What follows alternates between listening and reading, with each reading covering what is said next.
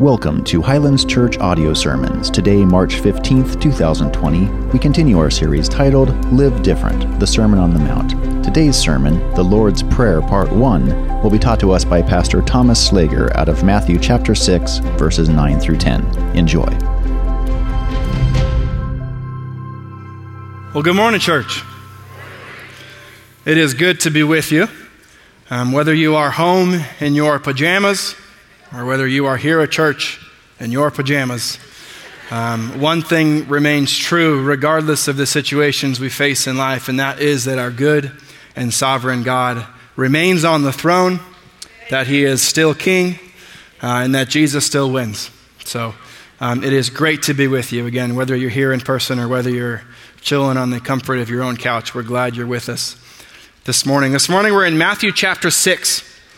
We've been on, in on the Sermon on the Mount. It's quite possibly Jesus' most famous sermon ever given.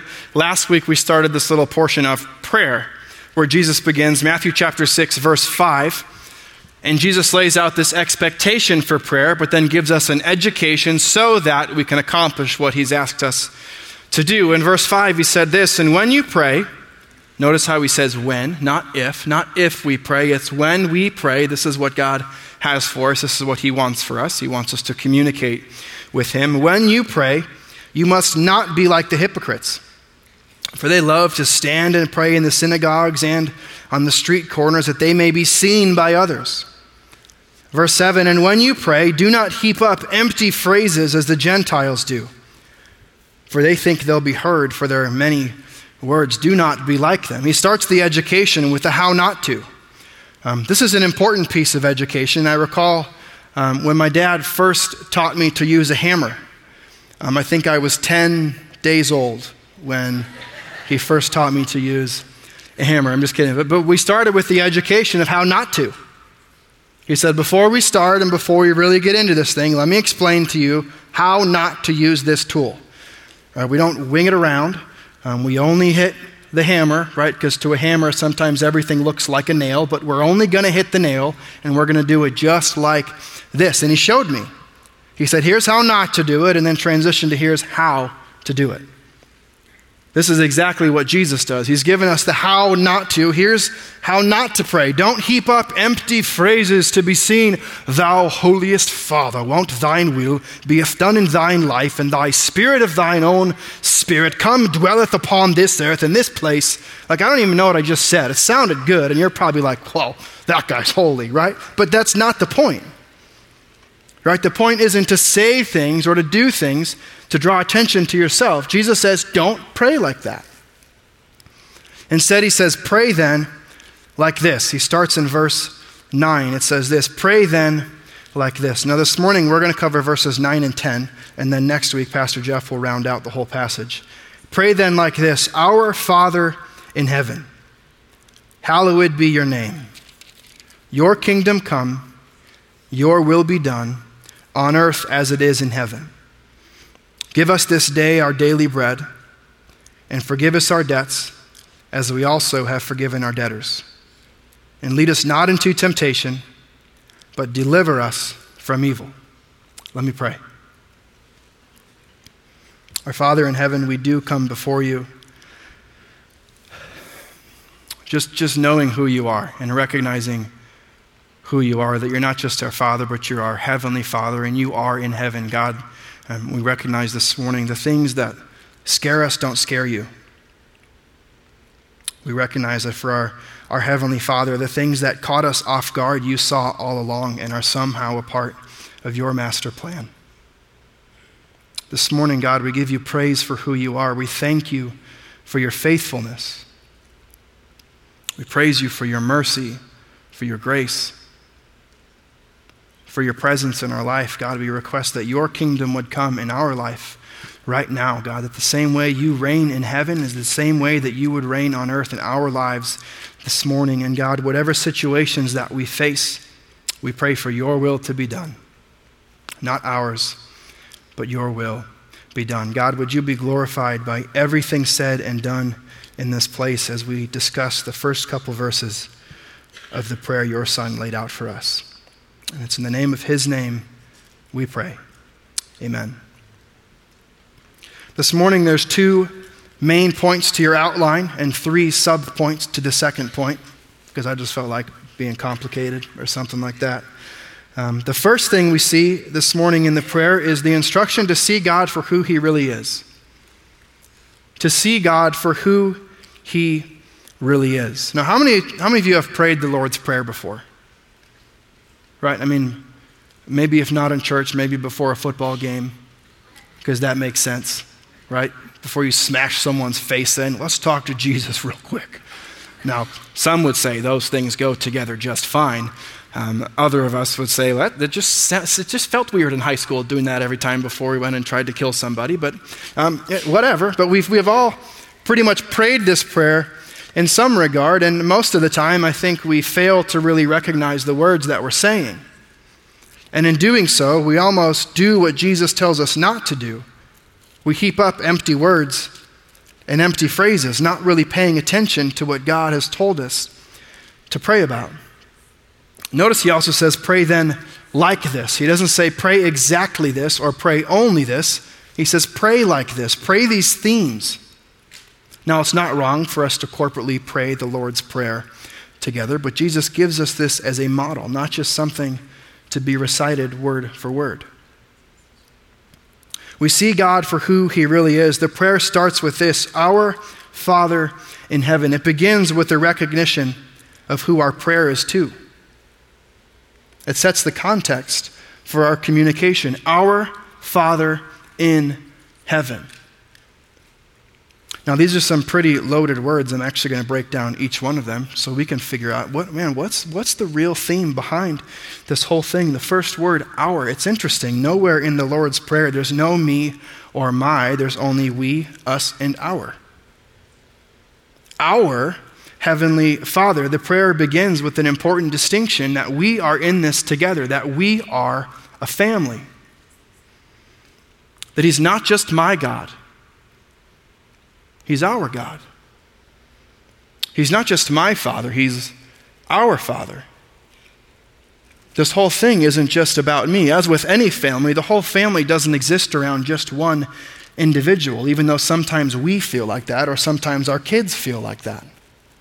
The family exists for the mutual benefit of the family, in our case, the benefit of the family and the glory of the Son.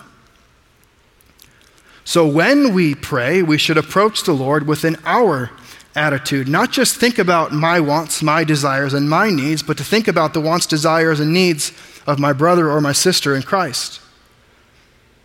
To not just pray for me, but pray for our. It unites us in our fellowship with one another and unites us in our common union with the Lord. Our, and then he says, Father. Now, I know this word father has some baggage to it, doesn't it? Because each of us has probably had a um, different experiences of what father is like. Some of you have had a good father. Some of you may have had a bad father. Some of you have had a gracious and merciful and loving and caring father. Maybe some of you have had an incredibly legalistic father who ruled with an iron fist. Some of you had an absent father some of you have had a way too involved father. What we can't do is take our understanding and our experiences of what dad was like and press those on God. Because God's not just a good, good father, God is a perfect father. And while he should be the example to all of us dads on how we should love our kids, we must recognize as children of God that our heavenly father is way better than our earthly Father, that our heavenly Father perfectly loves. Our heavenly Father is perfectly gracious, perfectly merciful, perfectly holy, perfectly righteous. It's important to come to Him and recognize that He's good, that He's perfect. It's also important for us to recognize that not everyone is a child of God. Not everyone is a child of God. Hear me out on this. The Bible is clear that all people are God's creation. The Bible is clear that all people are loved by Jesus. But it's also clear that not everyone is a child of God. John chapter 8, verse 44, Jesus speaking with the Pharisees, he says this You are of your father, the devil, and your will is to do your father's desires. He was a murderer from the beginning and does not stand in the truth because there's no truth in him. When he lies, he speaks out of his own character, for he is a liar and the father of lies. This is Jesus speaking to the Pharisees. This is Jesus speaking to the religious elite. This is Jesus speaking to the people who appeared to be righteous. And it's the people who had it all supposedly together. Jesus looks at them and says, Your, your, your father's the devil.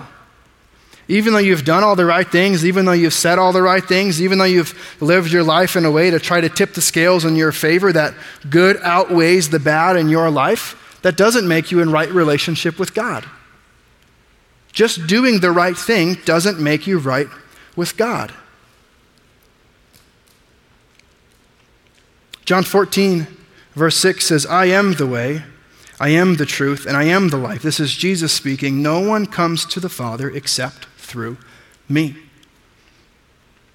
If you want to be a child of God, if you want to have access to the Father, if you want God to be your Father, then it only happens through Jesus.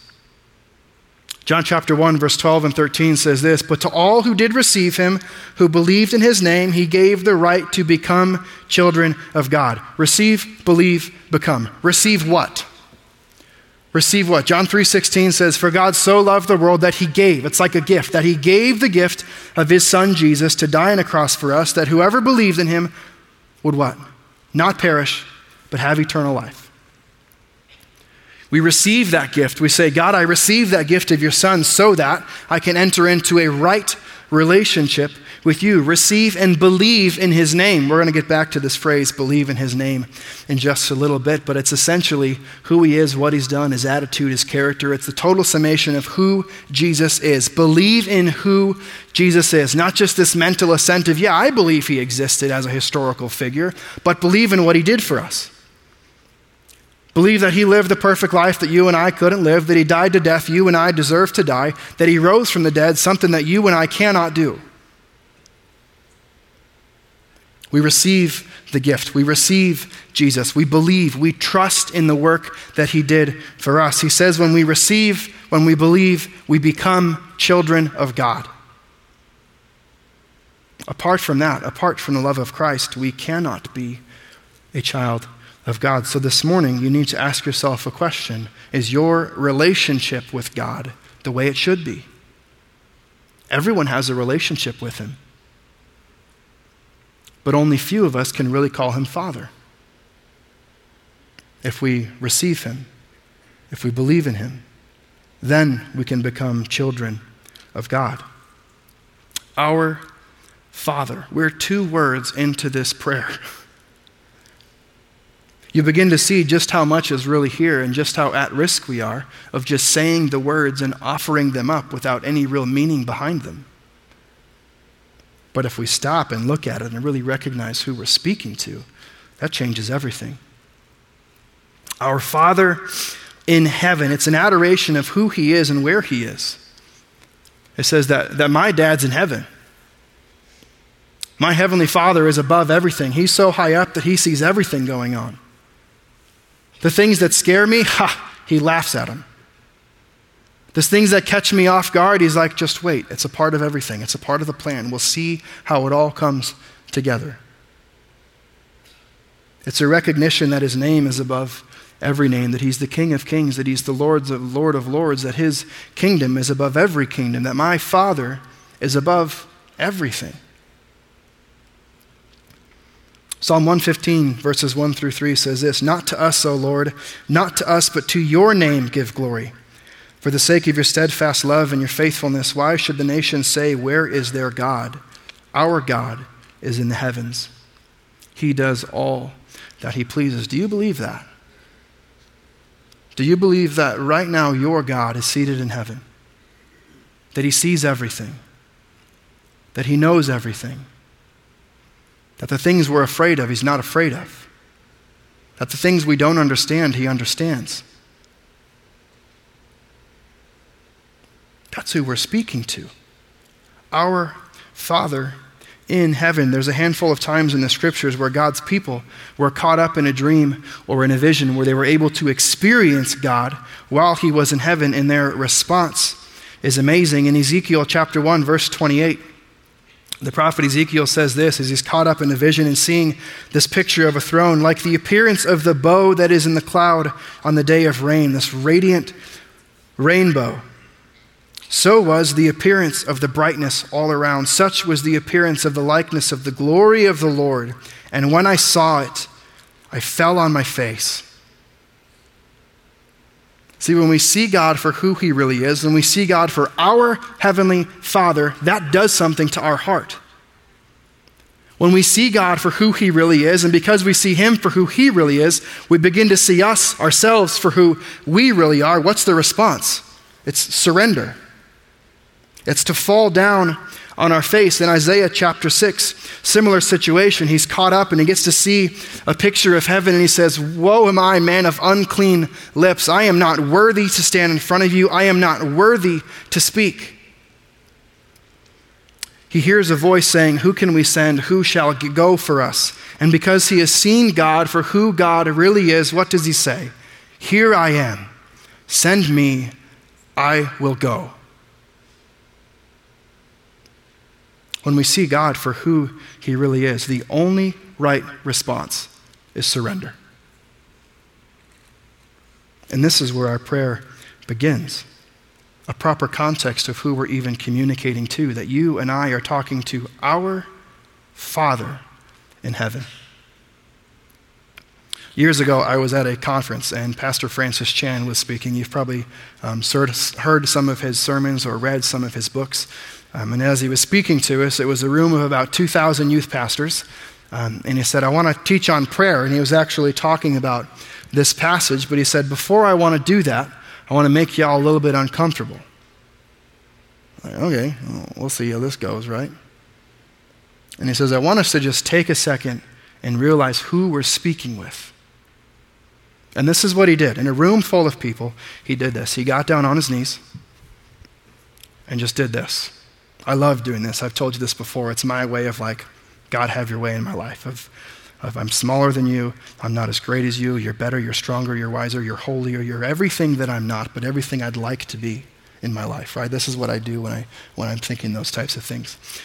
And he said, Here's what I want us to do. I want us to just get down like this. So, all of us, a room of 2,000 people who had never met, met each other before, we got down like this. And he said, I'm going to I'm going to pray the first part of the Lord's Prayer. And after we do that, I want us to just think and acknowledge who we're really talking to. And this is what he did. He said, Our Father in heaven. And for five minutes, there was nothing but silence. But I can tell you the volume of what was going on in my heart for the first time sitting in prayer and really thinking about who God is, of really thinking about who I am talking to, of really thinking the privilege that this is is amazing. This should be our attitude of when we approach the Lord in prayer, should be an attitude of this. Now, I understand this isn't like, like a socially acceptable, right? Like if you go to Chick fil A and you're like, hey, let's pray for the nuggets, and you get down for five minutes, like, Chick fil A is a pretty Jesus y place, but they might kick you out, right? Because that's just a, it's just a, maybe you do it at Chili's, and that's going to be different. Um, maybe this is the type of thing that we do at home, but when we approach the Lord, we need to recognize who we are speaking with because when we see God for who He really is, the response is always surrender. It's always surrender. That's the second thing we see in our outline. When we see God for who He really is, we surrender our lives to Him. We surrender our lives to Him. There's three ways in which we ought to surrender according to this prayer. Jesus prays, Hallowed be your name. We surrender to God in our worship. When we see Him for who He is, we praise Him for who He is. Hallowed be your name. Now, I, I can't recall a time when I used the word hallowed in conversation or hallow, um, other than Happy Halloween or Do you want to go see Harry Potter and the Deathly Hallows? Right? But apart from that, we just don't use the word hallow. Hallow means this hallow means to revere, to honor, to praise, to worship, to set apart. 1 Samuel chapter 2 verse 2 says this, there is none holy like the Lord. He is hallowed, He is set apart, He is different. There's none like Him, for there is none beside you. There's no one like Him. He is hallowed, He is set apart, He is different. There is no rock like our God. He is hallowed, He is set apart, He is different. God is to be revered, He's to be worshiped. We ought to recognize that He is holy. It says, Hallowed be your name. Now, we're not just talking about His name, name. When we talk about names, especially in this context um, and in this culture, we're talking about the total summation of someone's character. We're talking about who they are. Right? We think of names differently. We just think Thomas, that's the name. Um, my wife and I, we really like to think about the meaning of our names, kids, and we've used those meanings of their name um, to kind of drive us to help them become the person behind the name. For example, Elijah's name is my, means my God is Yahweh. That's what Elijah means. We picked his name based upon the meaning of his name. I want to raise Elijah so that he will proclaim that my God is Yahweh. It's my goal for his life. It's my mission as his dad to do what I can to help little Elijah say, My God is Yahweh. That's who I want him to be. Jude means he is praised. I want that little boy to praise Jesus. I want him to, to grow up and become that. I want, to be who, I want that to be who he is. I want that to be his character. Audrey Love means strength and love. The strength part is coming very natural. She's a very strong little girl. Um, we just need to kind of hone that in and help her use that for Jesus. Uh, love. We want her to be a strong and loving little girl. We have another little girl coming April 28th, and we've named her Evangeline Joy. Evangeline means bearer of good news. That's who I want my kids to be. That's what I want the embodiment of who they are, the embodiment of their names collectively. I want to raise kids who say, My God is Yahweh, my God is God, who live a life in praise to Him. I want to raise strong Christians who love the Lord and who love God's people. And I want each and every one of them to be bearers of good news, of great joy for all people. So, what's in a name? There's a lot in a name. So when we say, Hallowed be your name, we're saying, Holy is your character, holy is who you are. And when we look at the names of God in Scripture Almighty, Master, Healer, Prince of Peace, Everlasting, the Lord of Hosts, Shepherd, Refuge, Fortress, Beginning and End, Most High, Creator, Redeemer, Sustainer, all of these things, this is who our God is. And when we come to Him in prayer, we see Him for who He is, our heavenly Father, and we hallow, we revere, we worship, we praise His name, we worship Him for who He is. Our Heavenly Father, hallowed be your name. When we see Him for who He is, we surrender to Him and we praise Him for who He is. The second thing we surrender, we surrender to God's reign. We surrender to God's reign. He says, Your kingdom come. Your kingdom come. What is the kingdom of God? We, we think Knights of the Round Table, King of a Kingdom, Castle, Throne. Um, is it that? It's not, it's not quite that. The kingdom of God, you can think about it in these three terms, and these aren't original to me, these have been widely used um, for ages. You can think of the kingdom of God as dwelling, dominion, and dynasty. Dwelling that God is with us, dwelling that, that, that we are not alone. The kingdom of God dwells where the name of God is proclaimed as king. Therefore, the kingdom of God doesn't have like a physical territory per se, but anywhere God is proclaimed as king, that's where his kingdom is. So if you proclaim God as king, then the kingdom of God is wherever you are because God dwells with you. It's dominion, it's obedience to the king, that the king has reign in our life. That the mission of the king becomes the mission of his people. That we submit to his lordship, that we submit to his reign, and we submit to his rule.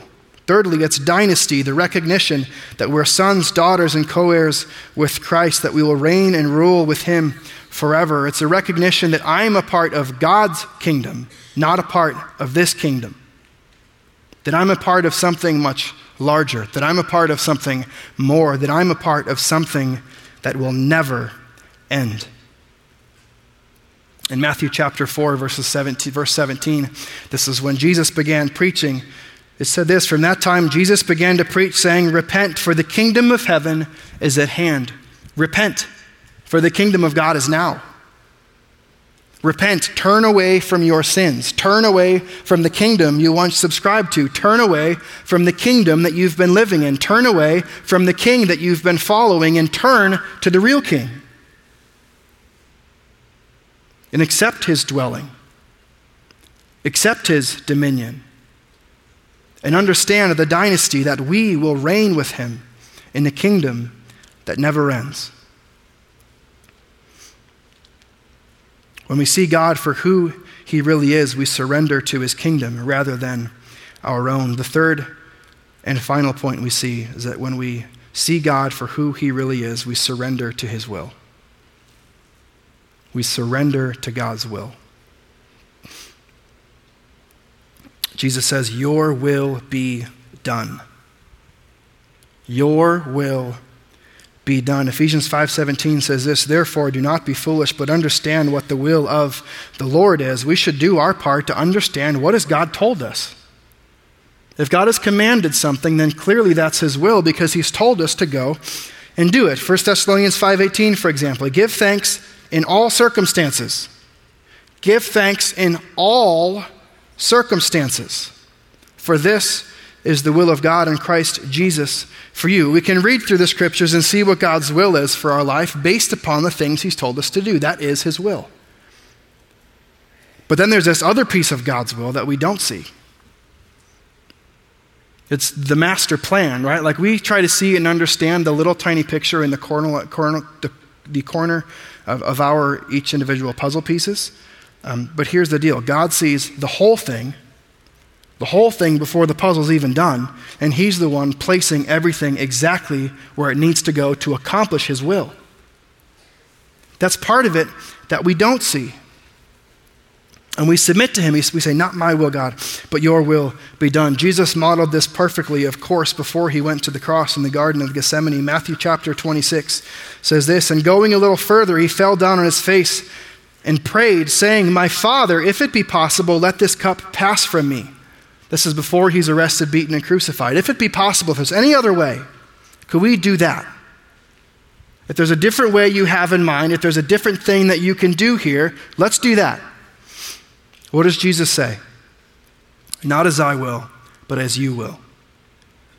Again, for the second time, verse 42, he went away and prayed, My Father, if this cannot pass unless I drink it, your will be done. That's what we're praying. We're praying for God's way to happen in our life, for God's will to happen in our life. Not our own kingdom, not our own will, not our own wants, not our own desires, not even our own needs. We submit to Him and we say, Your kingdom come, Your will be done. When we see Him for who He is, we surrender and we trust in Him. There's that final little stanza in the passage. It says this On earth as it is in heaven. Now, we like to think that just goes to the Your will be done on earth as it is in heaven. It's best contextually understood to attach those to all three prior. Hallowed be your name on earth as it is in heaven. Your kingdom come on earth as it is in heaven. Your will be done on earth as it is in heaven. Because when I see him for who he is, my proper response should be to pray him to praise him for who he is, but not just in any way. See, when I look forward to the future, when I look forward to heaven, and I see this picture of angels upon angels singing worship, holy, holy, holy is the Lord God Almighty. If that's what eternity looks like for me, if that's what heaven looks like for me, and that's what worship looks like for eternity for all of us, I don't want to wait. I don't want to wait till someday to finally worship him the way he deserves to be worshiped. I want to worship him. I want to hallow him on earth right now in my life as it's done right now in heaven. I want to offer him everything that I've got, not just my songs, not just a lyric, not just a melody. I want to offer him my life. Your kingdom come on earth as it is in heaven. This is a hard one because we spend a lot of time trying to build our own little kingdom. We spend a lot of time trying to build our own lives. But if the picture in eternity is every tongue, every tribe, every nation, if a picture of eternity is every, uh, every tongue confess, every knee bow, everyone acknowledge that the King reigns eternal, I don't want to wait. I don't want to wait. If the mission is carried out in completion in heaven, I want that mission to be carried out in my life right now. If I'm a, a, subject of the king, if the king's mission is to seek the lost, to save the lost, to love and serve people, I want the mission of my life right now to be the mission of the king. I don't want to wait. I want his kingdom to come in my life right now, just as it will in heaven. And then finally, he says, Your will be done on earth as it is in heaven, just as Jesus prayed. Not my will, but your, be do- your will be done. There will be a day where every one of my selfish desires fades away, and I only desire to carry out the will of God. I don't want to wait for someday. I want to do it now. I want my selfishness to fade away. I want selflessness and humility to rise up because that's who we will be someday. I want His will to be done in my life right now on earth just like it is in heaven. Our Father in heaven, hallowed be your name. Thy kingdom come, thy will be done on earth as it is in heaven. Jesus said, Pray then like this. So this morning, we're going to do something a little different, and we are going to do just that. We are going to pray then like this. I'd invite the worship team to come out. We're going to do a little um, four part prayer exercise together. We're going to have four different prompts up on the screen, each prompt following one of the lines of the Lord's Prayer. The first one will say, Our Father in heaven. Next, we'll say, Hallowed be your name.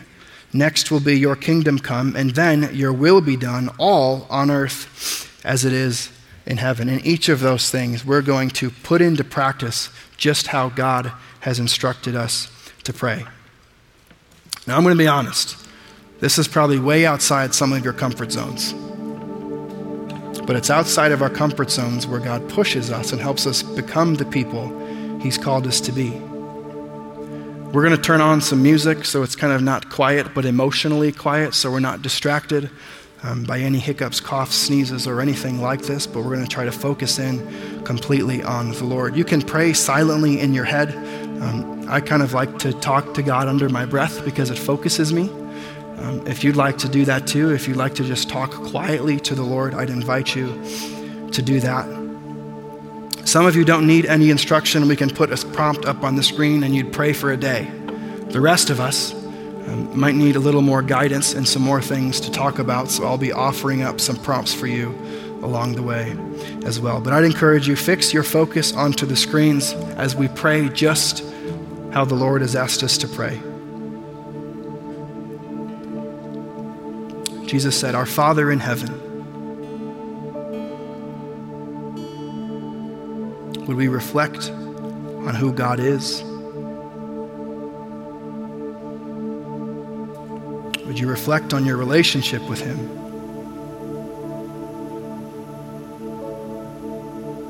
Would you see Him for who He really is?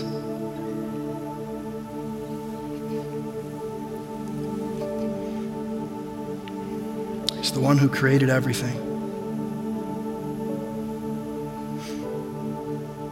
He's everlasting.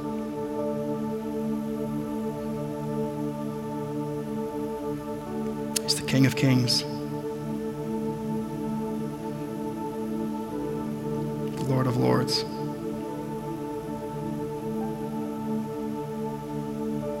And He's your Father.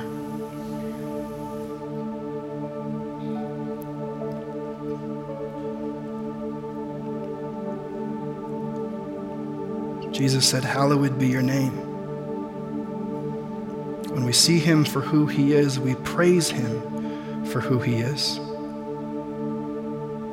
Would you spend a moment praising God for who he is?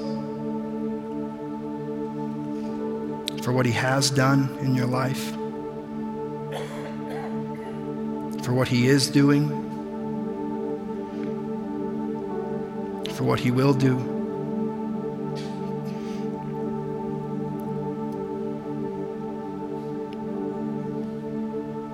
He's our provider,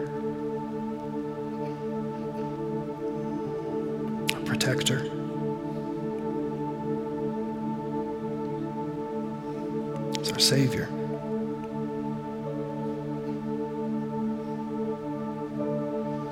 He's righteous.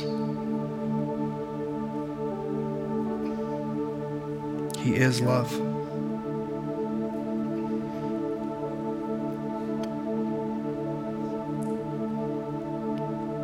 Jesus said, Your kingdom come. When we see him for who he is, we submit and surrender to his reign in our life.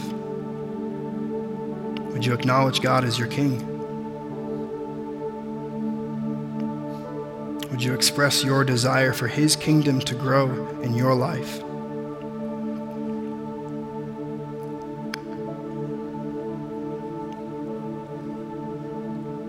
Would you surrender to him in your home?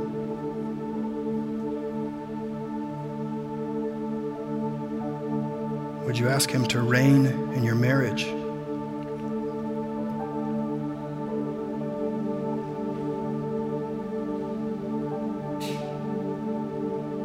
Ask Him to reign in your workplace?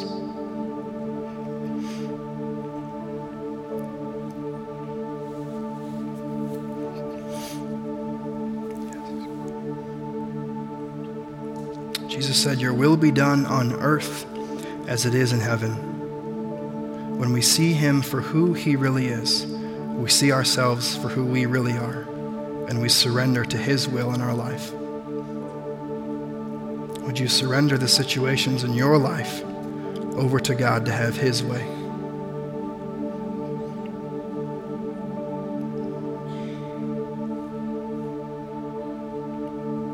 What do you need to trust him with?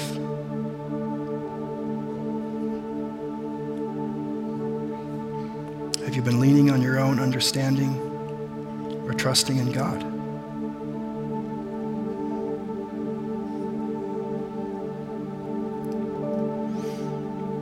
Our Father in heaven, we come before you recognizing who you are. For seeing you as our heavenly Father, the one who reigns the King above kings, the name above names, the Lord above lords. The one who's not afraid of the things that scare us. The one who has a plan, even when things happen in our life we don't see coming. Hallowed be your name. You are holy. There are no other gods like you. There is no one before you. There is no rock like our God. There is no fortress like our God. You are our protector. You are our provider. And God, we worship you for who you are. Your kingdom come, God. We don't want to build our own kingdoms here. We want to build your kingdom here on earth.